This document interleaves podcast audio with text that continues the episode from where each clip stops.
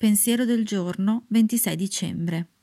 Da quanto tempo siamo nel programma può essere molto oppure poco significativo. Dipende da come utilizziamo questo tempo. Più siamo disposti a guarire attraverso l'accettazione e l'affidamento, più riusciremo a crescere.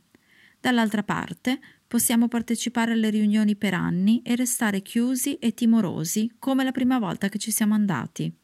In ogni riunione possiamo scegliere. Possiamo essere aperti al calore e all'accettazione che ci vengono offerti o possiamo rimanere chiusi. Il nostro potere superiore usa questi momenti per entrare in contatto con noi, attraverso gli altri. Meditazione del giorno.